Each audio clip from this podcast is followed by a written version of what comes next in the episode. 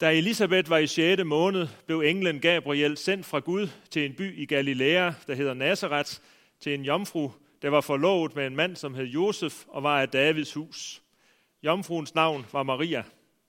Og englen kom ind til hende og hilste hende med ordene, Herren er med dig, du benådede. Hun blev forfærdet over de ord og spurgte sig selv, hvad denne hilsen skulle betyde. Da sagde englen til hende, Frygt ikke, Maria, for du har fundet noget for Gud. Se, du skal blive med barn og føde en søn, og du skal give ham navnet Jesus. Han skal blive stor og kaldes den højeste søn, og Gud Herren skal give ham hans fader Davids trone. Han skal være konge over Jakobs hus til evig tid, og der skal ikke være ende på hans rige. Maria sagde til englen, hvordan skal det gå til? Jeg har jo aldrig været sammen med en mand.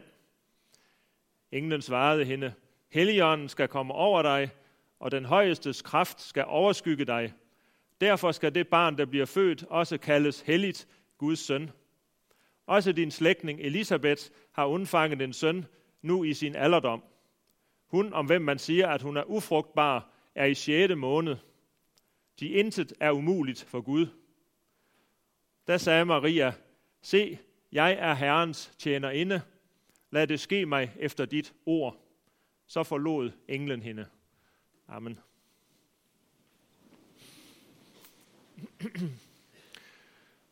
Hvor Gud mig fører, går jeg glad. Han, ikke jeg, skal råde. Sådan sang vi. Men er det nu også sandt? Skal Gud råde over vores liv, eller sætter vi selv dagsordenen? Og hvis det er Gud, som bør sætte dagsordenen, har du og jeg så mod til at lade ham få kontrollen over vores liv? Det er de store spørgsmål, som beretningen om Marias bebudelse rejser for os. Og øh, man må nok sige, at der i dagens evangelium er en hel del, som øh, adskiller sig fra det, vi sådan normalt tænker og oplever. Der stod, da Elisabeth var i 6. måned, blev englen Gabriel sendt fra Gud. Alene det, at der kom en engel, det virker jo fremmedartet. Nogle vil måske tænke, at engle, det er så noget, der kun findes på glansbilleder. Og jeg har faktisk også set et rigtig fint glansbillede med en engel. Jeg har set, øh, hvordan to små børn øh, en gang i gamle dage gik hen over en vakkelvorn bro, øh, og det var, der var stor far for, at de skulle falde ned og omkomme, men så går der en engel bag ved dem øh, med sine vinger og beskytter dem. De så ikke englen, men den var der. Det var et dejligt glansbillede, øh, men hvem ved, måske har Gud faktisk også engang sendt en engel til dig og mig, uden at vi vil af det, øh, for at holde hånden omkring os, øh, uden at vi vidste det, og øh, også selvom vi måske i dag ikke rigtig tror på det med engle. I hvert fald så har jeg mødt mennesker, som kan bevidne, at de i deres liv har set en engel. Og hvorfor skulle man egentlig betvivle deres ord, øh, bare fordi man ikke selv har oplevet noget tilsvarende? Det er sådan, at i Bibelen, der nævnes engle øh, ikke særlig ofte. Men der er det princip, at når der sker nogle rigtig store begivenheder i Guds frelseshistorie, så er englene der. De var der julenat, de var der påske morgen, og øh, for ved de der store begivenheder, så bruger Gud engle. Øh, og man må jo sige, at ved den her anledning, ved Jomfru Marias bebudelse, det var en af de store anledninger, og derfor var der også en engel her. Der stod, englen kom til Maria og hilste hende med ordene, Herren er med dig, du benåede. Hun blev forfærdet over de ord og spurgte sig selv, hvad denne hilsen skulle betyde. Og der kan vi lægge mærke til, at Maria hun blev ikke i sig selv forfærdet over at se englen. Hun undrede sig ikke over, at Gud kan finde på at sende en engel til mennesker. Og hun blev heller ikke bange for englen i sig selv. Det blev hun var bange for, det var ordene, som englen sagde. Men så lød det, frygt ikke Maria. Du skal blive med barn og føde en søn, og du skal give ham navnet Jesus. Han skal være konge over Jakobs hus til evig tid. Maria, hun kendte godt Guds løfter fra det gamle testamente om, at der engang skulle komme en frelser. Og øh, nu får hun altså vide, at denne store dag er nær. Om ni måneder, så skal frelseren fødes. Øh, og det er så derfor, at vi i dag fejrer Maria bebudelsesdag, fordi der i dag er cirka ni måneder til juleaften. Maria hun troede på, at Guds søn skulle fødes på, på denne jord. Det er ikke det, hun undrer sig over. Men så er det det med selve undfangelsesmetoden. Og derfor siger hun, hvordan skal det gå til? Jeg har jo aldrig været sammen med en mand. Englen svarede hende, Helligånden skal komme over dig, for intet er umuligt for Gud. Børn de er blevet til på samme måde til alle tider. For Gud har selv skabt mennesket som mand og kvinde, og han har velsignet mandens og kvindens samliv, sådan at de kunne få børn sammen. Så derfor undrer tanken om en jomfrufødsel Maria lige så meget, som det undrer os i dag. Men bare fordi alle vi andre både har en biologisk far og en biologisk mor, så er der jo ikke noget, som hindrer den almægtige Gud i at gøre en undtagelse og lade sin søn føde af en kvinde uden nogen mands medvirken. Fordi selvom noget ser umuligt ud for mennesker, så er det jo ikke dermed umuligt for Gud.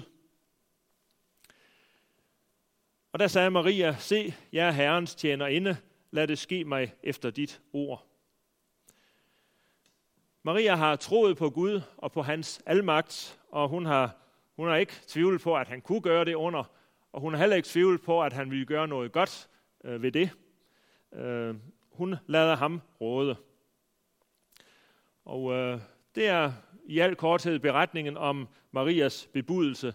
Og så er spørgsmålet, hvad vil Gud nu sige til os de mange år efter gennem denne beretning? Jo, han vil sige, at det er godt for et menneske at bøje sig for Gud i tro og lydighed. Det er godt at lade sig lede af Gud. Eller som vi sang, hvor Gud mig fører, går jeg glad. Han, ikke jeg, skal råde. Vi skal i aften se nærmere på det der med, at Gud vil lede og føre os. Og øh, nu kender jeg jo ikke øh, jer, og øh, så jeg ved jo ikke, hvad I tænker om det her, øh, når I hører emnet. Men jeg tænker, at hvis man gik ud på gaden og spurgte et tilfældigt menneske, så kunne det godt ske, at man fik det svar, når man stiller spørgsmålet, leder Gud dig, eller ønsker du, at Gud skulle lede dig i dit liv? Så kunne jeg godt forestille mig, at der var nogen, der ville sige, nej, ellers tak. Jeg vil da selv bestemme, øh, hvordan jeg skal leve mit liv. Og så kunne man jo have lyst til at komme med den stilfærdige udfordring til vedkommende. Jamen hvad nu, hvis du går glip af en hel masse i dit liv, ved ikke at lade Gud lede dig? Men det ligger altså ikke den menneskelige natur særlig nær og bøje sig og lade sig lede af en anden. Og det svarer jo heller ikke på nogen måde til den påvirkning, som vi har fået i, igennem øh, skolesystemet og i det moderne samfund i det hele taget. Der er sådan en, en løsreven replik, som øh, jeg husker fra fjernsynet for nogle år siden. Øh, meget typisk. Det var en københavner. Han havde fået konstateret en alvorlig sygdom, og så talte de lidt om den, og så videre. Og så siger han, jeg har heller ikke i sinde at finde mig i det. Øh, nej, for det er ikke let for et moderne menneske at finde sig i sådan noget uafvendeligt som en alvorlig sygdom. Men der er nu altså nogle vilkår i menneskelivet, som gør, at det ikke nytter at protestere. Vi har ligesom ingen ankemuligheder over for, for døden. En dag bliver også den her københavner nødt til at bøje sig for virkeligheden. Men det er det altså desværre ikke kun på Sjælland og hos alle de andre, at, at øh, det er et problem sådan at skulle bøje sig. Også os, som går i kirke og som gerne vil øh, bekende os til den kristne tro, også i os er der noget af en genstridig menneskenatur, som nøde vil bøje sig for Gud og hans vilje. Men øh, det tilkommer altså ikke mennesket at, at protestere over for den levende Gud, men det, der sømmer sig, det er, at vi bøjer os i tro og lydighed, sådan som Jomfru Maria gjorde. Jeg tænker også, at hvis jeg stillede det samme spørgsmål til en anden person, så kunne det godt ske, at jeg fik det, øh, det svar, når jeg spørger, ønsker du, at Gud skal lede dig? Så kunne jeg godt få det svar, ja, åh oh ja, bare Gud vil lede mig. Men Gud er så fjern for mig, så det vil han nok ikke. Jo, Gud vil lede os af den rigtige vej. Og øh, det har han vist os gennem sit ord i Bibelen. Og øh, blandt andet så er der faktisk en rigtig øh, god beskrivelse af Guds ledelse igennem en hel bog i det gamle testamente, nemlig Josvas bog. Og øh, det er en beskrivelse af, hvordan Gud fører sit folk fra ørkenen og så ind i det, det land, som han havde lovet dem. Over Jordanfloden og ind i det forjættede land. Og denne lærerige beretning vil jeg sådan lige også øh, hente lidt stof fra, når jeg nu vil beskrive, hvordan det går til, at vi lader os lede og føre af Gud. Og jeg vil trække øh, fem principper frem. For det første, så vil jeg understrege, at Gud har et mål for dit liv. Et stort mål. Ligesom Israels folk havde et nyt land som deres mål, så har Gud et stort mål for dig. Og det mål, det er, at du skal få lov til at leve med ham på en ny jord, under en ny himmel, hvor der ikke længere er ondskab og lidelse, hvor der ikke er krig og vold, hvor der ikke længere er sygdom, ingen død. Det er kun Gud, der kan føre os ind i frelsen i evigheden. Men det der land, det er hans store mål for os alle. Og det store mål, som Gud har for os, det sætter alle de andre små mål noget i relief. For der er mange ting, som kan synes så vigtige for os, der mister lidt af deres storhed, når vi sammenligner med det store mål. Vi mennesker kan synes, at det er så vigtigt at få det og det, eller opnå det og det øh, i vores liv. Få det og det arbejde.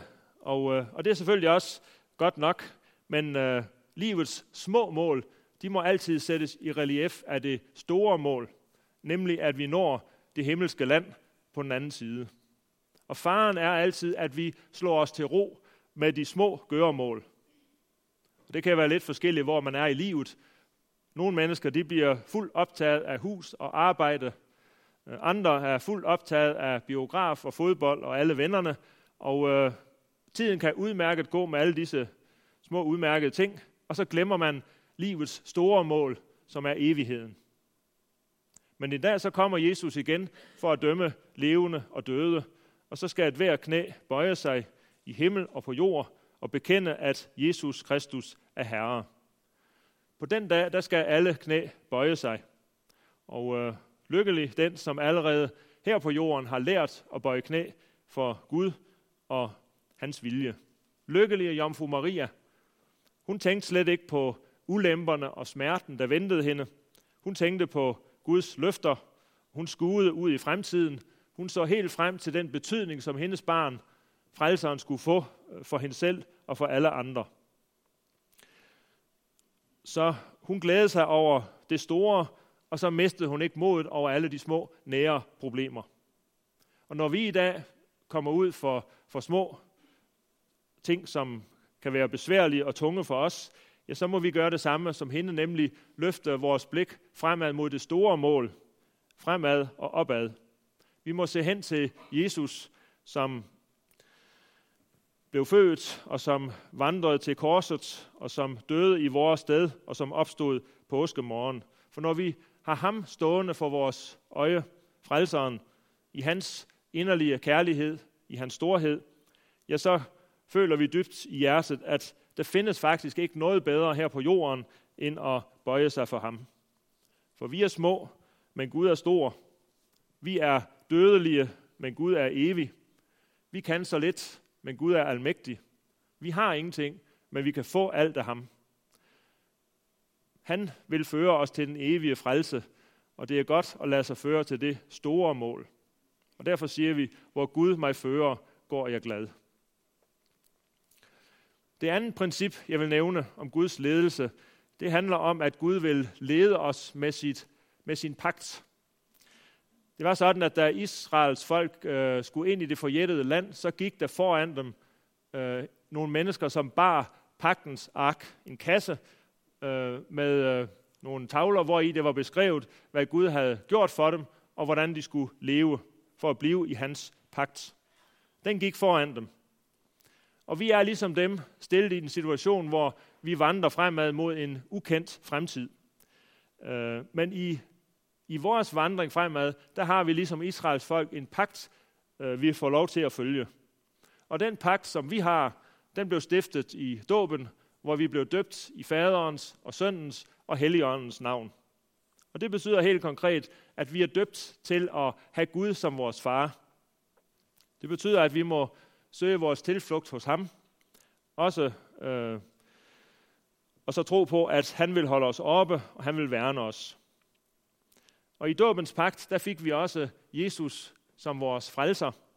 Og det betyder, at når vi fejler og falder, ja, så må vi komme til Jesus og få tilgivelse, for vi er døbt til at tilhøre ham. Og vi er også døbt i Helligåndens navn. Vi har fået Helligånden som vejleder livet igennem dag for dag. Og det vi ikke selv forstår, og det vi ikke selv magter, ja, det vil Gud selv ved sin hellige ånd øh, gøre for os.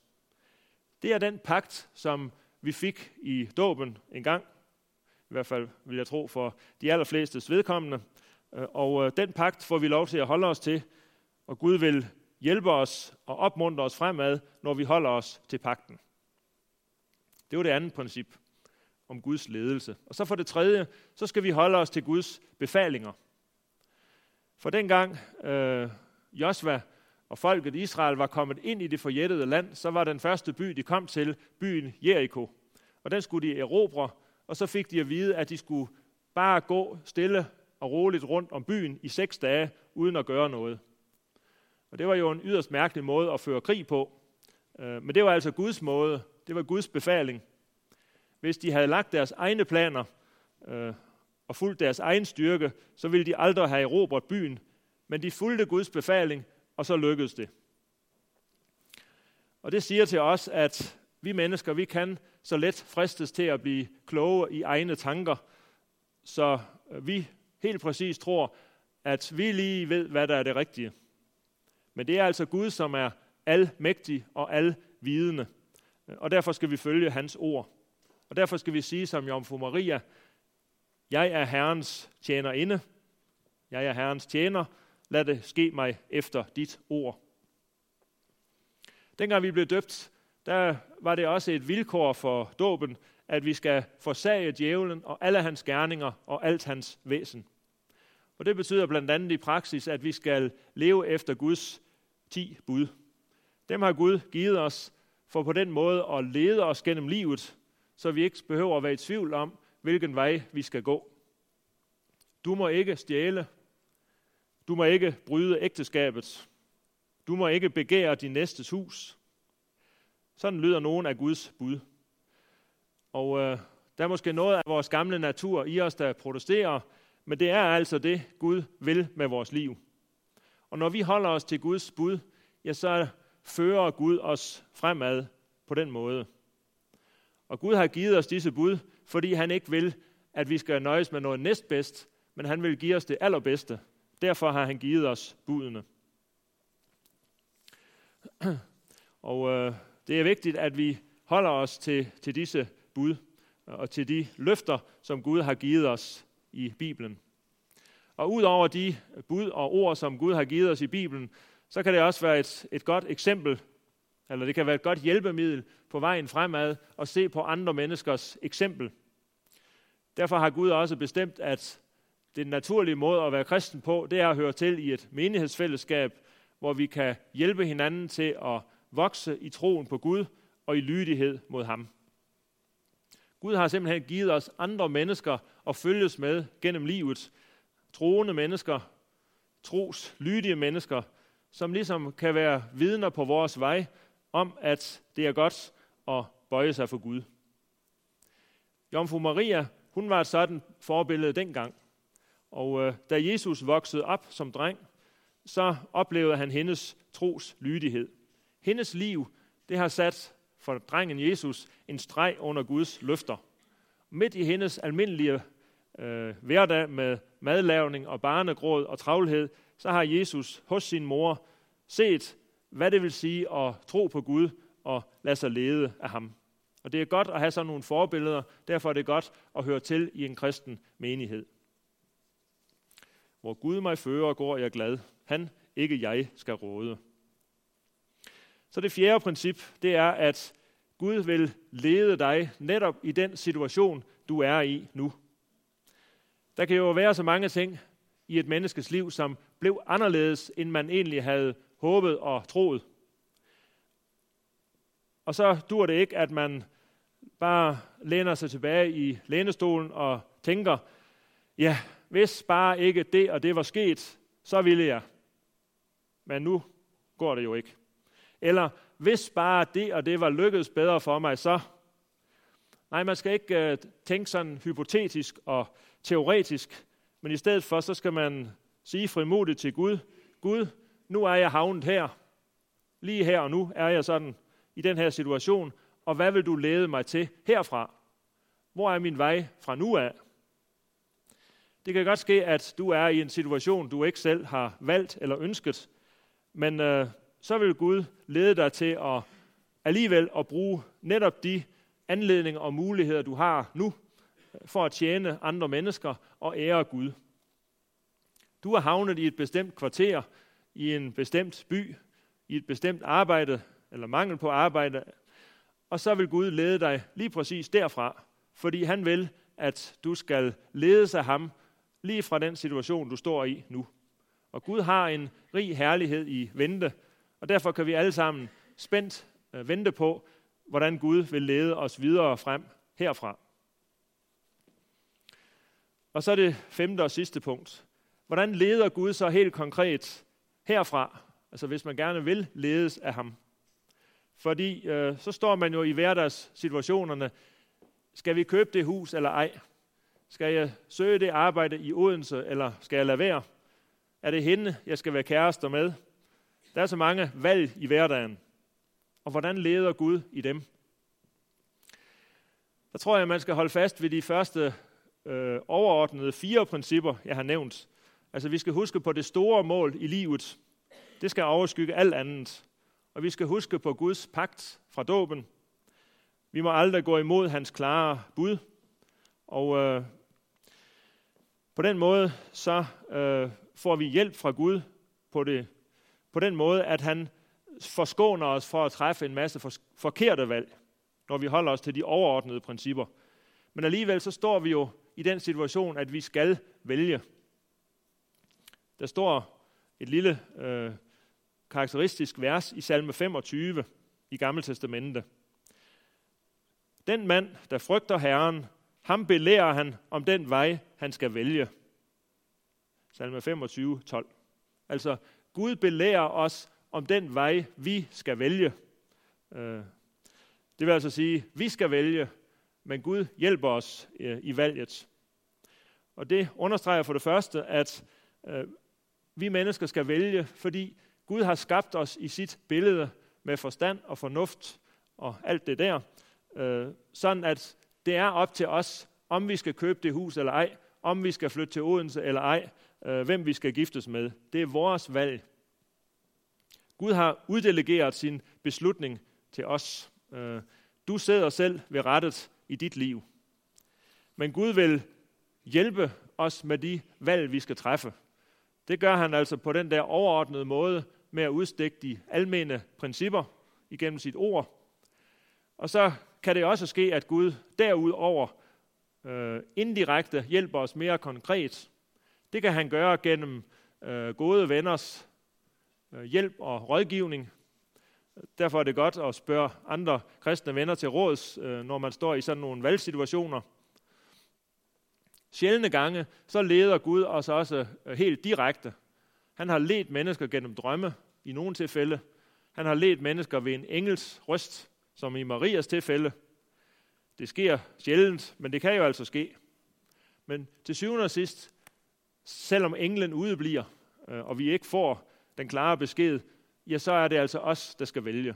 Og vi ved ikke altid så bagefter, om vi har valgt det rigtige. Men når vi så har valgt, ja, så må vi tage det som vores kald og være netop her og tjene Gud og mennesker netop her. Og når man så er flyttet, for eksempel til Odense, ja, så må man sige, hvor Gud mig fører, til, går jeg glad, han ikke jeg skal råde. Og så må jeg tjene ham der, hvor jeg nu er, altså, indtil man vælger igen noget andet. Ja. Og så til sidst, ligesom Maria var benådet, så er vi benådede. Og det betyder, at der er tilgivelse, også for de gange, hvor vi så alligevel kom til at vælge forkert. Og det er godt, at vi hver dag må slutte med den bøn, forlad os vor skyld. Og det er også godt, at vi en søndag, som i aften, må gå til den hellige nadver, og så må vi starte en ny uge hos Jesus og vide, at han kommer til os gennem sit lægeme og blod. Dermed er vi under hans nåde og under hans hjælp, også når vi i den kommende uge skal træffe forskellige valg. På den måde så er det godt at være et menneske, som bøjer sig for Gud i tro og lydighed og lader sig lede af ham. Det er godt. Og derfor, fordi Gud vil hjælpe os med det, så siger vi, lov og tak og evig ære være dig, vor Gud, Fader, Søn og Helligånd. Du som var og er og bliver en sand i Gud, højlovet fra første begyndelse, nu og i al evighed. Amen.